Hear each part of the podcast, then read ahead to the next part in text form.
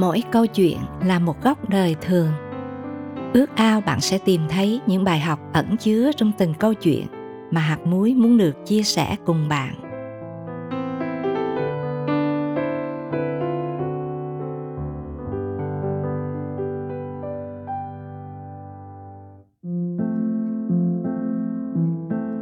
Chúa chẳng bỏ tôi là tựa đề của câu chuyện đầy sóng gió của một phụ nữ từng sống trong điên loạn. Thân mời quý thính giả cùng lắng nghe.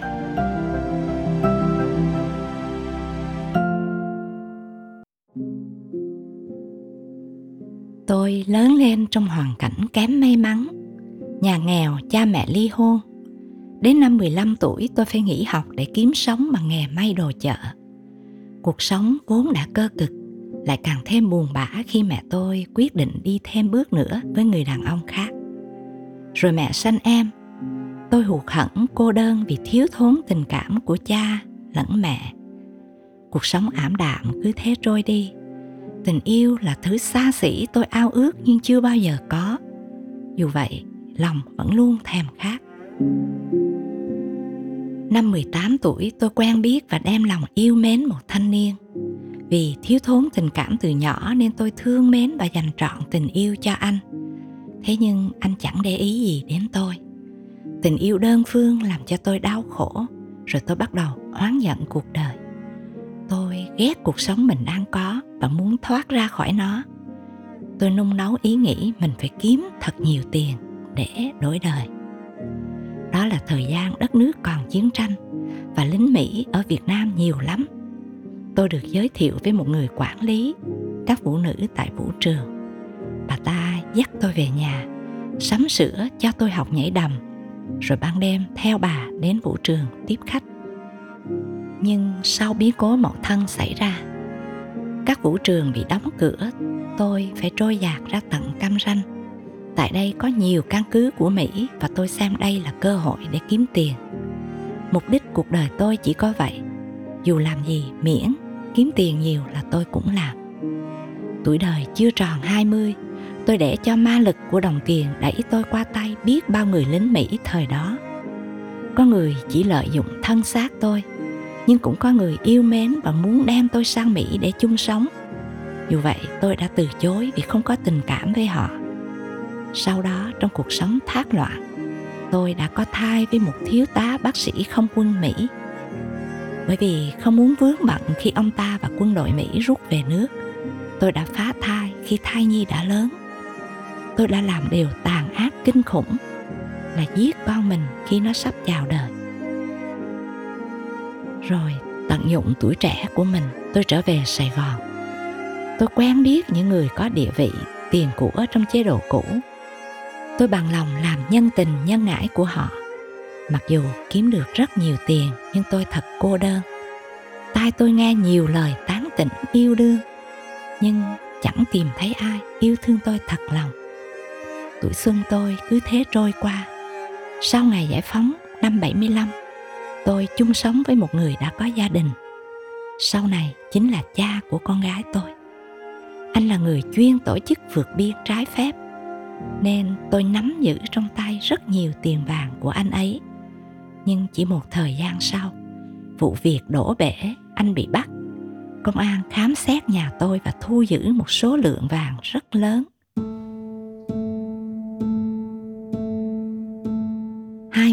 Tuổi đời, cuộc sống tôi bắt đầu bước vào một ngã rẽ. Vừa sanh con gái được tròn một tháng, tôi đã phải chạy trốn công an vì tội tham gia tổ chức vượt biên cùng chồng. Hai năm trời lao đao lận đận trong cảnh sống chui nhủi, nhưng cuối cùng tôi cũng bị bắt. Sau một năm ở tù tôi được tha về và mất liên lạc với anh từ đó. Tôi bắt đầu những ngày dài, sống lăn lộn đủ nghề để nuôi thân và nuôi con. Sau nhiều lần thất bại, tôi phải bán nhà lớn, mua nhà nhỏ để lấy vốn làm ăn. Nhưng càng làm càng thua lỗ. Ban ngày lo toan muôn nổi ban đêm trằn trọc triền miên. Tôi nhìn lại quá khứ rồi nghĩ đến tương lai mờ mịt. Đến nỗi năm 1995 tôi phát bệnh trong những lúc điên loạn, tôi không còn biết gì, cởi bỏ cả quần áo rồi đi trong mưa. Tội nghiệp cho con gái tôi, lớn lên trong cảnh thiếu cha, kinh tế gia đình suy sụp, còn mẹ thì điên loạn. Năm nào con tôi cũng phải đưa tôi đến bệnh viện chợ quán để điều trị, nhưng bệnh tâm thần của tôi ngày càng nặng thêm. Nhiều lần họ đã phải trói cả tay chân tôi lại, nhưng tôi thì không biết gì cả. Đến năm 1997, con gái tôi học nghề uống tóc. Cô chủ là một tín đồ tin lành.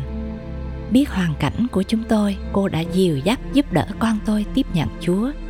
Mục sư và những người trong hội thánh đến nhà viếng thăm, đặt tay cầu nguyện cho tôi. Nhưng thay vì tin nhận Chúa, tôi cứ để cho sự tối tăm nhận chìm cuộc đời mình. Bệnh thần kinh ngày càng nặng lại thêm căn bệnh bướu cổ làm tay tôi run lẩy bẩy và mắt lồi ra trông rất đáng sợ. Vì quá tuyệt vọng và chán ngán cuộc sống này, nên tôi đã uống hàng vốc thuốc ngủ để tự tử. Nhưng chẳng hiểu sao tôi lại không chết. Lần đó tôi chỉ ngủ ba đêm, hai ngày rồi tỉnh dậy trong rã rời. Cuộc sống tôi chỉ là những ngày tháng vô nghĩa buồn bã và lo lắng chán chường. Tất cả những gì tôi muốn lúc này là chết. Nhưng kỳ thực muốn chết cũng không dễ. Có lần tôi lấy dao lam tự cắt mạch máu của mình. Cho đến nay tay tôi vẫn còn sẹo. Ngày ấy máu ra lên láng cả giường. Sợ có người biết. Buổi sáng tôi trốn vào công viên rồi ngồi đó cho đến tận khuya. Vậy mà cũng không chết. Sau này tôi mới nhận ra, thật chúa thương tôi và có chương trình để cứu tôi.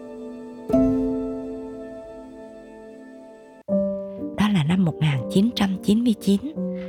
Căn nhà nhỏ ven kênh cầu kiệu của tôi cũng bị giải tỏa. Trong lúc gặp khó khăn cùng túng, đó là lúc tôi hiểu rõ thế thái nhân tình ở đời. Trong cay đắng, tôi ngẫm lại tất cả những khuôn mặt đã đi qua trong cuộc đời mình. Có người chỉ bước vào cuộc đời tôi vài chục phút, nhưng có người cũng sống với tôi vài chục tháng, rồi vài chục năm nhưng sao tất cả đều dững dưng, lạnh lùng và tệ bạc đến ghê sợ? Và tôi cũng ghê sợ chính con người của mình. Một người không bình thường, buồn đời, giận người và oán trách bản thân. Lòng tôi tức tối đầy thù hằn. Một ngày nọ, tôi cầm lấy cuốn kinh thánh của đứa con gái và mở ra xem. Hiểu thì ít, nhưng tò mò thì nhiều tình yêu chúa là điều lạ lùng mà tôi chưa bao giờ có thể hình dung trên đời. Và sau đó trong tâm trạng buồn bã tuyệt vọng, tôi tự tìm đến cô vân, là người đã giúp con gái tôi biết chúa. Tôi đã được cô đưa đến nhà thờ để nghe truyền giảng, và tôi đã mở lòng ra tiếp nhận chúa.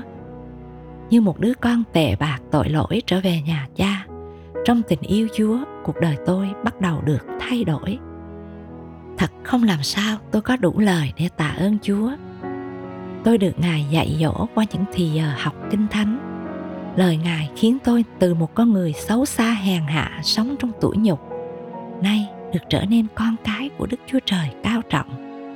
Từ một con người ích kỷ, tham lam, trở nên người biết sẻ chia cho người khác. Từ một người bất an, tuyệt vọng, tôi đã tìm thấy bình an, hy vọng. Tôi như người được thay da đổi thịt từng ngày. Khi xưa, người ta cột trói tôi bằng dây, kìm hãm cơn điên loạn của tôi bằng thuốc. Còn nay, chúa đã mở trói cho tôi và làm êm dịu tôi bởi tình yêu của ngài. Ngày nay, tôi trở về sống cũ, người ta không thể nào nhận ra tôi là người đàn bà điên loạn sống ở ven kênh cầu kiệu năm nào. Tôi cũng tạ ơn chúa vì căn bệnh bướu cổ trước đây tôi phải uống thuốc mỗi ngày nhưng không bớt. Vậy mà từ ngày tôi tin chúa, tôi biết chúa không chỉ tha tội cho tôi, mà ngài còn là đấng chữa lành, nên tôi cầu nguyện. Tôi không uống thêm một viên thuốc nào nữa, nhưng thật kỳ diệu chúa cho tôi được lành bệnh. Mắt tôi không còn lồi ra như trước, chúa cho tôi được khỏe mạnh để lên xuống bốn từng lầu của khu chung cư. Tôi lo cơm nước giúp đỡ con cháu mình mỗi ngày tôi thật thỏa vui vì lòng thương xót Chúa đối cùng tôi.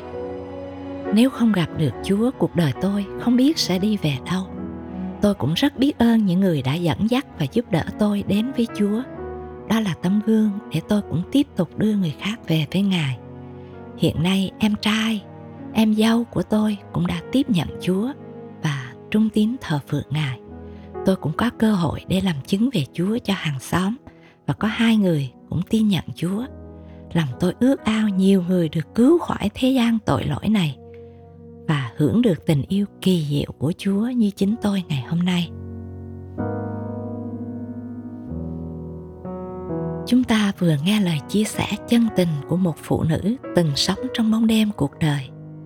Chị nói rằng, sắc đẹp, tiền bạc chị từng sở hữu, không mảy may mang lại cho chị hạnh phúc và niềm vui. Nhưng nay nhờ ơn thương xót của chúa dẫu cuộc sống có nghèo, dẫu tuổi tác có yếu, nhưng chưa bao giờ chị được thỏa lòng hơn như thế. Thật như lời thánh kinh đã chép, chúa đã đến thế gian để tìm và cứu kẻ bị hư mất. Chúa đã không bỏ người đàn bà đáng thương năm nào, thì ngài cũng sẽ không bỏ bất cứ ai biết mở lòng tiếp nhận ngài. Thân mời, chúng ta cùng cầu nguyện. Lạy chúa kính yêu của chúng con. Chúng con là những con người lẽ ra phải chịu hư mất. Nhưng tạ ơn chúa vì ngài đã đến để tìm chúng con và cho chúng con được thuộc riêng về ngài. Con cảm ơn chúa vì ân điển diệu kỳ của ngài. Xin chúa giúp mỗi chúng con biết sống hết lòng vì sự vinh hiển của chúa. Con cầu xin trong danh chúa giêsu christ. Amen.